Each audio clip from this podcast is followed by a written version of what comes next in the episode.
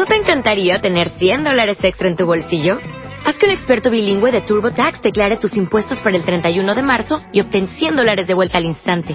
Porque no importa cuáles hayan sido tus logros del año pasado, TurboTax hace que cuenten. Obtén 100 dólares de vuelta y tus impuestos con 100% de precisión. Solo con Intuit TurboTax. Debes declarar para el 31 de marzo. Crédito solo aplicable al costo de la presentación federal con TurboTax Full Service. Oferta sujeta a cambios o cancelación en cualquier momento. Capítulo 21. Liv Turner no había llegado al estrellato únicamente por la perfección de su anatomía o su disposición a irse a la cama con quien le apeteciera o considerara que era conveniente para su carrera, sino sobre todo por su natural inteligencia. Eso le hizo comprender, tras escuchar al imprudente coronel Vandal, que la única forma que tenían sus enemigos de localizar a Libar era por medio de las ondas que emitía el extraño y sofisticado teléfono que le habían proporcionado. Tardó casi un día en hacerle comprender a su nuevo amante el peligro que corría cada vez que lo utilizaba, y tras largas, complejas y prolijas explicaciones, le llevó una tarde a la mismísima Rodeo Drive, en la que se alzaban los más lujosos comercios de la ciudad, con el fin de que, sin moverse del interior del espectacular Rolls Royce, llamara a su padre y le rogara que no volviera a telefonearle, que de ahora en adelante sería él quien le mantendría periódicamente al corriente de cuanto sucediera sin necesidad de correr riesgos innecesarios prudente por naturaleza, no le permitió hablar más que lo imprescindible, y a continuación le requisó el aparato, para evitar que el hombre al que tanto amaba pudiera ponerse en peligro. Un minuto después puso el vehículo en marcha y se alejó a toda prisa, dejando atrás la ciudad rumbo al pequeño rancho que se alzaba, agreste y solitario, a poco más de dos horas de viaje, al norte de Fresno y en el mismísimo corazón de lo más intrincado del valle de San Joaquín. Sabía que contaba con poco más de un mes de tiempo libre antes de que los encargados de los efectos especiales pusieran a punto un nuevo monstruo alienígena, y estaba dispuesta a emplearlos en convertir a su particular monstruo terráqueo en un ser más o menos civilizado. Y le constaba que para lograrlo lo primero que tenía que enseñarle era el idioma. Pero hablar inglés no resultaba fácil y mucha gente perdía media vida en el intento sin conseguir un resultado medianamente aceptable. Chapurrearlo hasta el punto de hacerse entender resultaba no obstante relativamente sencillo, en especial si el profesor, es decir, la profesora, ponía en el intento todo el amor y el interés del mundo, dedicando a la tarea casi 18 horas diarias. Y en este caso particular el alumno resultó atento y disciplinado, poniendo de igual modo en el empeño tanto entusiasmo más que quien trataba de enseñarle, consciente de que de ellos dependía su felicidad, su futuro y tal vez su propia vida. Las más arduas tareas, cuando interviene de forma significativa el amor, se simplifican de modo muy notable. Entre besos, risas, caricias y un interminable rosario de orgasmos, la entusiasmada actriz, que se sentía transportada a las puertas del paraíso, le fue enseñando a su apasionado e incansable amante los secretos de la lengua más hablada del mundo, y aunque resultaba evidente que el acento del beduino continuaba siendo abominable, su capacidad de aprender palabras y formas de expresión le causaban cierta sorpresa. De igual modo, Alibar se iba haciendo una idea, cada vez más ajustada a la realidad, de cómo era aquel complejo universo en el que las personas, los animales e incluso los más grandiosos paisajes, podían ser encerrados en una pequeña caja que tenía la extraña virtud de hipnotizarle. Pero si bien las maravillas de la moderna tecnología conseguían a menudo fascinarle, la realidad de una naturaleza prodigiosa le hundían a menudo en un estado de auténtica levitación. El día que Liz Turner le llevó a visitar un extenso parque de secuoyas gigantes, el pobre beduino, que jamás había visto una acacia de más de dos metros de altura, a punto estuvo de perder el sentido cuando corría el riesgo de quebrarse el cuello tratando de distinguir en qué punto exacto acariciaban las nubes aquellos inconcebibles árboles. Se tumbó al pie del mayor de tan incomparables cíclopes, y allí se hubiera quedado todo el día e incluso toda la noche si su amante no le hubiera obligado a erguirse tirándole del brazo. Alá es grande. Mascullaba entre dientes una y otra vez. Alá es grande e injusto. Injusto ¿por qué? Quiso saber la actriz. Porque se complace en conceder sus dones a infieles que no saben apreciar su grandeza, mientras que a aquellos que le veneran los condena de vivir en el desierto y les niega hasta el placer de una sombra como esta replicó con su deleznable acento y su rudimentaria gramática pero haciéndose entender a la perfección. Pero tú amas el desierto, puntualizó ella. Siempre se ama lo que se conoce, hasta que se conoce algo mejor, sentenció el beduino seguro de sí mismo. Y esto es mejor. ¿Mejor que yo? Mejor que tú no hay nada, sonrió su interlocutor con picardía al tiempo que señalaba. Excepto, tal vez, cañonero. En cuanto vuelva a casa le pego un tiro a ese maldito caballo fue la respuesta, aunque de inmediato se abrió la blusa para inquirir guiñando un ojo. Aunque dudo que cañonero pueda hacerte disfrutar de unos pechos como estos. Hicieron una vez más el amor entre los árboles, y una vez más Alibar se preguntó si en realidad su padre tendría razón, estaba muerto, y había subido al séptimo cielo. Cuando por las noches su agotada amante conseguía quedarse al fin dormida, Alibar solía pasarse largas horas tratando de entender o tan siquiera asimilar el increíble cúmulo de información que a diario le asaltaba desde los más diversos ángulos, puesto que el beduino era en cierto modo como un libro en blanco en todo aquello que no se refiriese a su sencilla forma de vivir en su país de origen, o a las relaciones humanas. Y era quizá en este último aspecto, aquel que se refería al contacto entre las personas, así como a la búsqueda de la auténtica raíz de las cosas, en lo que el nómada superaba a cuantos le rodeaban, que no tenían como él había tenido desde niño, la costumbre de dejar pasar el tiempo sentado en lo alto de una roca sin otra preocupación que pensar. Podía pasarse largas horas hablando con Liz, aunque no desde luego de una forma demasiado fluida, pero lo cierto era que se entendían a la perfección ya que aunque el acento, la gramática o la forma de construir las frases no se ajustara a los cánones al uso, la firme voluntad que cada uno de ellos tenía de comprender la forma de sentir y pensar del otro les permitía llegar hasta lo más profundo de sus más íntimos pensamientos.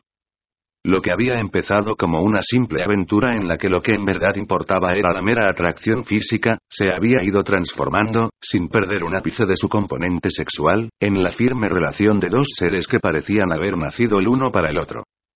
Alibar había encontrado en Liz Turner a una mujer capaz de transformar su gran defecto en virtud, y la solitaria Liz Turner, que había pasado la mayor parte de su vida intentando compartir esa soledad con esporádicos maridos y amantes, parecía haber encontrado en Alibar al hombre que sabía protegerla y al niño que necesitaba protección.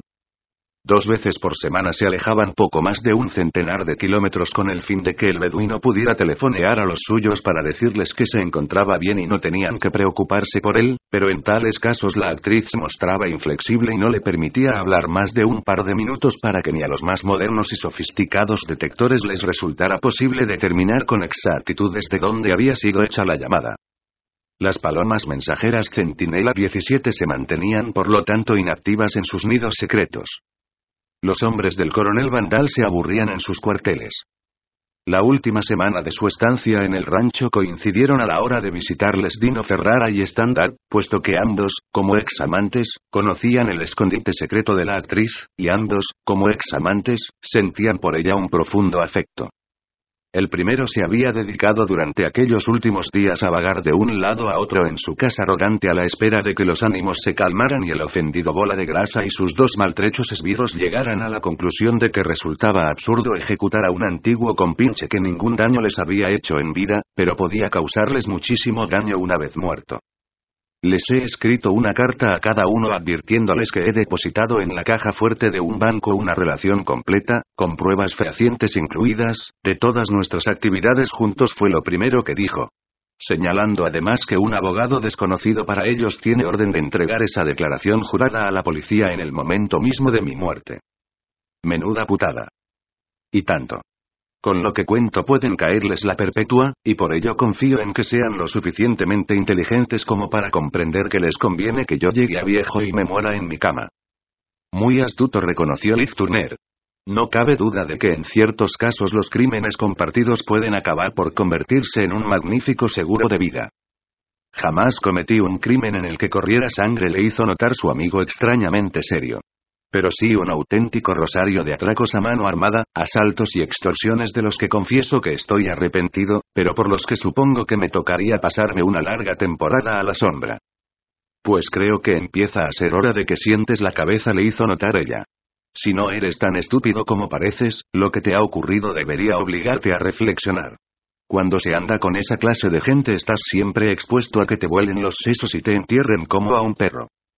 Lo sé, admitió su interlocutor al que se le advertía más sincero que nunca. Estos días, y sobre todo estas noches de vagabundear a solas y con el miedo en el cuerpo, me han abierto los ojos. Creo que empiezo a estar demasiado viejo para andar corriendo como un loco ante la policía o buceando entre las piernas de viejas millonarias aburridas. ¿Y qué piensas hacer? De momento no tengo problemas, puesto que en este tiempo he conseguido ahorrar algún dinero, y más adelante, sin prisas, procuraré buscarme un trabajo tranquilo. ¿Y qué sabes hacer? Nada. ¿Y eso qué tal se paga? Mal. Era de suponer. Mi padre se empeñó en que estudiara ingeniería, pero cuando apenas me faltaba un año para terminar descubrí que se vivía mejor del juego y las mujeres, y de atracar bancos. Eso fue mucho más tarde, cuando descubrí que los dados y las cartas me traicionaban y supuse que muy pronto las mujeres también lo harían. Se inclinó levemente hacia adelante para rogar. ¿Por qué no le pides a Stan que me meta en su nueva película? Los papeles de gánster se me dan muy bien. Práctica tienes. Ni siquiera necesitaré actuar. ¿Se lo dirás? Ella asintió con un leve ademán de cabeza. Se lo diré, dijo. Aunque en la próxima película que vamos a rodar no creo que haya gángster. Se trata de una especie de Romeo y Julieta que se desarrolla en Roma durante la última guerra mundial entre una muchacha italiana y un oficial alemán. Mi abuelo era romano. Eso puede que ayude. Pero al exigente estándar del hecho de que Dino Ferrara contara con un abuelo romano no le pareció mérito suficiente como para figurar en una película ambientada en Roma, por lo que al final de la agradable cena que la actriz había preparado en el porche comentó. Si a tu edad empiezas haciendo papelitos te morirás haciendo papelitos. Pero si con tus conocimientos de ingeniería, por muy olvidados que estén, te pongo a trabajar con mi director de fotografía, que tiene muy mala leche pero mucho talento, dentro de un par de meses puedes ser ayudante de cámara, más tarde cameraman y tal vez, algún día, si te esfuerzas, director de fotografía. ¿Y eso sí que tiene futuro en esta profesión? Más que un actor maduro, a no ser que fueras un nuevo Marlon Brando, cosa que dudo. Será cuestión de pensárselo. La decisión es tuya. Standard se llevó ambas manos a la cabeza para rascarse descaradamente la cabellera de color zanahoria en un gesto que solía hacer cada vez que se veía obligado a rodar una escena especialmente complicada, y tras dirigir una larga mirada a Alibar, que se limitaba a comer, al parecer ajeno a cuanto allí se discutía, añadió. Y ahora lo que me gustaría es que alguien me aclarara de una vez por todas algo me que tiene confundido este tipo que casi nunca abre la boca, pero que al parecer os tiene idiotizados, ¿quién diablos es en realidad? El primo hermano de Osama Bin Laden replicó con absoluta calma Liz Turner. La madre que lo parió. No. Esa era la tía de Bin Laden fue la sencilla aclaración. Es decir, la hermana del padre. ¿Y qué coño hace aquí un primo hermano del terrorista más buscado del planeta? Quiso saber el asombrado director. Eso es lo que a él le gustaría saber. A él y a todos. Su historia es muy curiosa. Y en cierto modo divertida. ¿Y por qué no le pides que me la cuente? En menos de 20 minutos, en su pintoresco y casi ininteligible inglés, y convenientemente ayudado por su solícita amante, Alibar puso al corriente a estándar del sinnúmero de sorprendentes aventuras que le habían acaecido desde el momento mismo en que su lejano pariente Salam Salam se presentó en su campamento en compañía de dos extranjeros, hasta la tarde en que llegó de la mano de Dino Fontana a la mansión de Liv Turner. Al final de tan singular relato el melenudo realizador pelirrojo no pudo por menos que permitir que se le escapara un largo silbido de admiración. La leche. exclamó. Esta sí que es una auténtica historia de alienígenas. Un terrestre, que a mi modo de ver más bien parece un extraterrestre, aterriza sin saber cómo en su propio planeta, que se le antoja otro muy diferente puesto que no entiende nada de lo que ocurre en él. Es lo más descabellado que he oído nunca. Se podría hacer una película con esa historia, le hizo notar Dino Ferrara. ¿Y quién se la iba a creer? Los mismos que se creen que el monstruo de metal de tu última película intentaba hacerme un hijo, replicó con una leve sonrisa pero con marcada mala intención Liz Turner. Escucha, querida. Fue la sincera respuesta. A comienzos del siglo XXI, para el espectador que se sienta en su butaca resulta mucho más creíble que exista una horrenda bestia del espacio empeñada en comerse a la gente o hacerle un hijo a alguien como tú, a que exista un sencillo nómada del desierto que no tiene idea de lo que es un aparato de televisión, o no acaba de aceptar que las calles puedan estar repletas de prostitutas, travestis y mendigos a los que dejamos morir sin dedicarles tan solo una mirada. Por desgracia el público acepta mejor la más estúpida fantasía que la más dolorosa realidad. Tal vez por eso el público se distancia cada vez más de lo que hacemos, replicó la actriz. Hubo un tiempo en el que el cine, al igual que la literatura o la pintura, reflejaban la vida, los problemas y las necesidades de la gente, pero en la actualidad triunfa una pintura no figurativa que casi nadie entiende, mientras que la literatura y el cine tan solo buscan beneficios rápidos. Eso es muy cierto, jamás me atrevería a negarlo. Puede que la historia de Ali pueda parecer estrafalaria y descabellada, pero yo, que he estado meditando largamente sobre ella y le observo incluso mientras duerme, he llegado a la conclusión de que en el fondo no es más que el esperpéntico reflejo del mundo que nos ha tocado vivir. ¿Qué pretendes decir con eso? Quiso saber Dino Ferrara. Que el abismo que nos separa de seres como Ali cada día se ensancha más, y cada día nos esforzamos por hacer que resulte más infranqueable. Nos gastamos fortunas en enviar a un puñado de científicos al espacio para que mueran en busca de una absurda quimera, mientras abandonamos a su suerte a millones de infelices que con un poco de ayuda podrían conseguir grandes cosas para el bien de todos. Standard hizo un leve gesto con la cabeza señalando al beduino. ¿Te refieres a él? Llevamos el suficiente tiempo juntos como para que haya podido darme cuenta de que posee una notable inteligencia desaprovechada porque el lugar en el que vivía no le dio la menor oportunidad de desarrollarla. De igual modo, millones de otros Alibag nacen y mueren sin acceder a los beneficios de una cultura a la que podrían aportar mucho y que haría su vida más soportable. Y eso me entristece. No me digas que has llegado a la conciencia social a través del sexo. Señaló en un tono levemente divertido el gánster. Resultaría una experiencia en verdad llamativa y digna de ser imitada. No creo que sea algo como para tomárselo a broma fue la respuesta que resumaba una cierta acritud. Y no he llegado a ella por el sexo, sino porque quizá por primera vez en mi vida un hombre me interesa lo suficiente como para preocuparme por ver cómo se desarrolla no solo lo que tiene entre las piernas, sino lo que tiene en la cabeza. O sea que nunca te interesó lo que yo pensara? En absoluto. No cabe duda de que siempre has sido una hija de puta puñeteramente sincera, y es algo que siempre me atrajo de ti. Si no es bajo las sábanas, nunca tienes pelos en la lengua y en esos momentos no sueles hablar. Eso es una grosería y sabes que me molestan las groserías. Sobre todo si Alice se encuentra delante. Disculpa. Eres la última persona de este mundo a la que quisiera ofender. Lo que ocurre es que me desconcierta descubrir cómo has cambiado en tan poco tiempo. No ha cambiado, intervino Standard convencido de lo que decía. Liz siempre ha sido así, lo que ocurre que ella es la primera interesada en intentar ocultarlo tras una absurda máscara de frivolidad. ¿Cómo lo sabes? Lo sabe porque en el fondo es igual que yo, replicó ella evitando que fuera el pelirrojo el que contestara. Me ha dirigido en siete películas y hemos compartido algunas cosas más que no vienen al caso, y eso son cientos de horas de buenos y malos momentos en los que acabas por conocer a fondo a una persona. Por suerte o por desgracia Stand no es únicamente un jodido cabrón al que al parecer tan solo le importa rodar una escena de acción trepidante en la que además de a los muertos se me vean las tetas. Aunque cueste creerlo tiene inquietudes de tipo político y social. Dino Ferrara observó alternativamente a sus dos interlocutores, dirigió luego una larga mirada a Alibar como si esperase que le ayudara, pero al llegar a la conclusión de que los conocimientos del idioma del beduino no llegaban aún al punto de comprender de qué se estaba hablando exactamente, masculló. Pues no es que sea mi intención molestar a nadie, pero si alguno de vosotros tiene inquietudes de tipo político o social lo disimulan muy bien. En estos momentos una larga lista de actores, directores y guionistas se manifiestan en contra de la guerra y si la memoria no me falla vuestros nombres no figuran en ellas. Ni nunca figurarán, le hizo notar Standard. Por lo menos el mío. ¿Y eso? Quiso saber el otro, ¿acaso tienes miedo? Miedo no. Tengo memoria. Hubo un tiempo en el que el cine perdió para siempre algunos de los más brillantes talentos porque no supieron mantener la boca cerrada.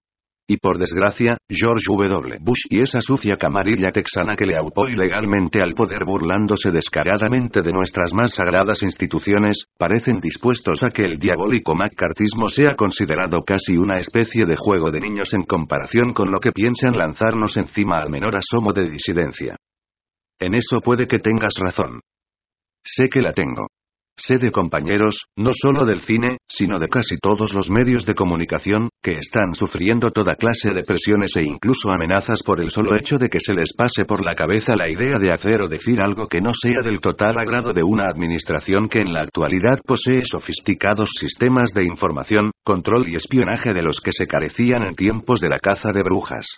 Hace un par de días la prensa traía la noticia de que el FBI, la CIA y algunas otras agencias clandestinas están controlando los teléfonos y los ordenadores personales de destacados políticos extranjeros. Y lo hacen incluso en sus propios países. También yo lo he leído, pero me cuesta aceptar que sea verdad. Pues lo es, puedes estar seguro. Los hombres de Bush son capaces de eso y mucho más. Son capaces incluso de secuestrar a un pobre cabrero analfabeto para intentar engañar al pueblo al que juraron respetar y servir fielmente. Apuntó con el dedo a su interlocutor al tiempo que añadía en tono de profunda convicción. Enfrentarse a ellos abiertamente firmando panfletos o acudiendo a manifestaciones significa tanto como hacerles el juego y facilitarles la labor. Scorsese, Spike Martin Sheen, Sean Penn, Susan Sarandon, Madonna o Meryl Streep son ya cartuchos quemados puesto que los han fichado. Y los sicarios del régimen buscarán la forma de desacreditarlos o anularlos al igual que hizo Hitler con cuantos intelectuales se le opusieron en su día. Bush no es Hitler, ni Estados Unidos la Alemania de los años 30. Espera y verás. Creo que exageras. Intervino Liz Turner que llevaba largo rato escuchando mientras acariciaba la mano de Ali Bahar. Estoy de acuerdo contigo en que no se están respetando las reglas básicas de nuestra democracia, pero de ahí a considerar que nuestro país pueda llegar a convertirse en una especie de dictadura fascista media un abismo. Fascista no es únicamente el que alza el brazo en público. Al fin y al cabo ese es el menos peligroso, puesto que al menos tiene el valor de declararlo. Fascista es quien se considera superior a los demás y el peor es aquel que, además, se disfraza de demócrata, al igual que el peor pederasta es el que canta misa y viste sotana. Eso suena muy fuerte. Pues no es más que el principio. El llamado clan de los texanos, o Tex Clan, ese prepotente grupo de ultraderechistas que consideran que Estados Unidos, y concretamente ellos, están llamados por gracia divina de dominar el mundo, han encontrado en George W. Bush al títere perfecto que dé la cara mientras mueven los hilos en la sombra. Estoy de acuerdo en que ese ignorante hombrecillo que cuando habla por sí mismo no sabe lo que dice, y cuando lee el discurso que otros han escrito no sabe a qué diablo se está refiriendo, no será nunca un líder con el carisma de un Hitler o un Stalin, pero es eso precisamente lo que le hace tan peligroso, puesto que, aunque en un momento determinado desaparezca de la escena, con él no se acaba el problema, ya que quienes prefieren mantenerse a la sombra en sus fabulosos ranchos de San Antonio, Austin o Dallas, le buscarán de inmediato un sustituto. ¿Realmente estás convencido de que todo esto responde a una conspiración texana? No pudo por menos que sorprenderse la actriz. Nunca se me hubiera ocurrido verlo de ese modo. Conspiración no es la palabra adecuada, querida. Se supone que conspirar significa tanto como intrigar con el fin de hacerse con el poder o la riqueza, y ellos hace ya mucho tiempo, desde el día en que Kennedy cayó abatido en las calles de esa misma Dallas, que son los auténticos dueños de ambas cosas no conspiran, se limitan a intentar mantener a lo largo de sucesivas generaciones lo que han conseguido. O sea que si se van pasando el testigo de padres a hijos podemos tener Tex Clan para rato intervino Dino Ferrara. En cierto modo constituirán una especie de dinastía en la que lo que importará no serán los lazos de sangre familiares, sino los vínculos de unión con el clan. Incluso es más que posible que se pongan de acuerdo para ir rotando la presidencia de una familia a otra. Una nueva forma de imperio. No tiene nada de nuevo. Si se repasa la historia, desde los macedonios en la antigua Grecia, hasta los mogoles que dominaron China pasando por los extremeños que conquistaron la mayor parte de América, siempre se ha dado el caso de que en una determinada región prende de pronto la chispa que provoca el fuego que lo arrasa todo. Pero no estamos en la antigua Grecia, ni en China, ni en tiempos de la conquista. Estamos en Norteamérica y en pleno siglo XXI. La historia siempre se repite, amigo mío. Se repite y se repetirá dentro de tres mil años puesto que la historia la hacen los hombres, y los hombres se repiten una y otra vez. Adoptan las mismas actitudes y cometen los mismos errores vivan en el tiempo que vivan y hablen el idioma que hablen. Hola, buenos días, mi pana.